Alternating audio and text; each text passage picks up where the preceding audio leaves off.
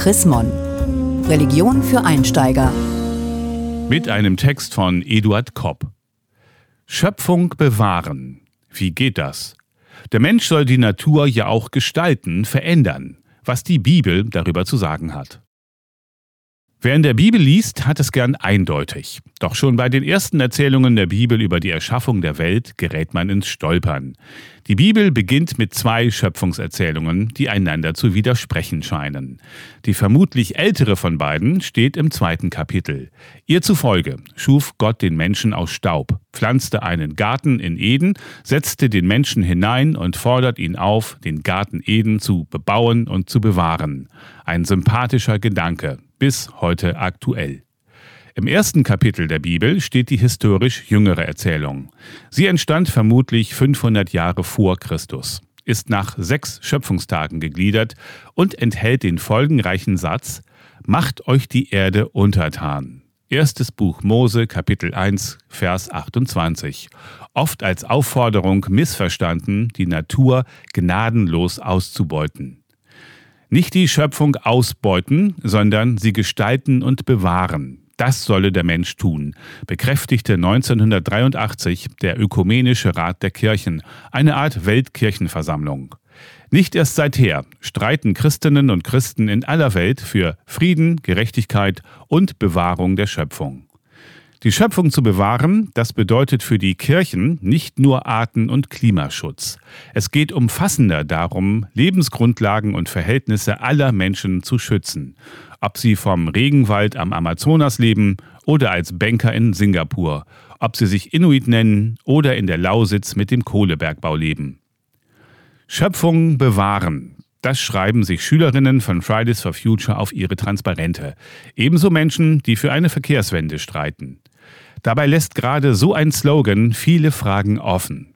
In welchem Zustand soll die Schöpfung bewahrt werden? Wie sie vor der Industrialisierung war oder in der Antike Gallien mit seinen endlosen Wäldern oder so wie im Mittelalter, als für Köhlerei und Bergbau Wälder weiträumig abgeholzt waren. Aus den biblischen Schöpfungserzählungen lässt sich jedenfalls kein von Gott gewollter Urzustand der Welt rekonstruieren. In der Bibel geht es nicht um das, was einmal war, Ihre Schöpfungserzählungen sind nach vorne gerichtete Lehrtexte, die eine positive Lebenseinstellung vermitteln sollen, dass die Schöpfung in den Augen Gottes gut ist. Diese Welt ist nicht einem satanischen Gegenspieler abgerungen, sondern gut geschaffen, schreibt etwa Wolfgang Huber, emeritierter Theologieprofessor und Bischof. Dass Gott es mit der Welt im Ganzen ebenso wie mit dem persönlichen Leben jedes Einzelnen gut meint, ist der Grundsinn des Schöpfungsglaubens. Zugleich vermitteln die Schöpfungserzählungen auch ethische Grundwerte. Besonders wirkmächtig ist Martin Luthers Zusammenfassung im kleinen Katechismus. Das Geschöpf Mensch sei Gott zu Dankbarkeit verpflichtet. Ich glaube, dass mich Gott geschaffen hat mit allen Geschöpfen, mit Leib und Seele, Augen, Ohren und allen Gliedern, Vernunft und alle Sinne gegeben hat und noch erhält. Für all das habe ich ihm zu danken und zu loben und dafür zu dienen und gehorsam zu sein. Wolfgang Huber betont auch, dass der Mensch Gott ebenbildlich erschaffen sei. Der Mensch gelangt zum Menschsein nicht durch seine Eigenschaften oder sein Handeln. Gott verleiht jedem und jeder seine besondere Würde und Bedeutung. Die biblischen Schöpfungserzählungen sind Glaubensdokumente, zweieinhalbtausend Jahre alt. Sie beschreiben, dass Menschen die Schöpfung Gott verdanken und deshalb für sie Verantwortung übernehmen sollen.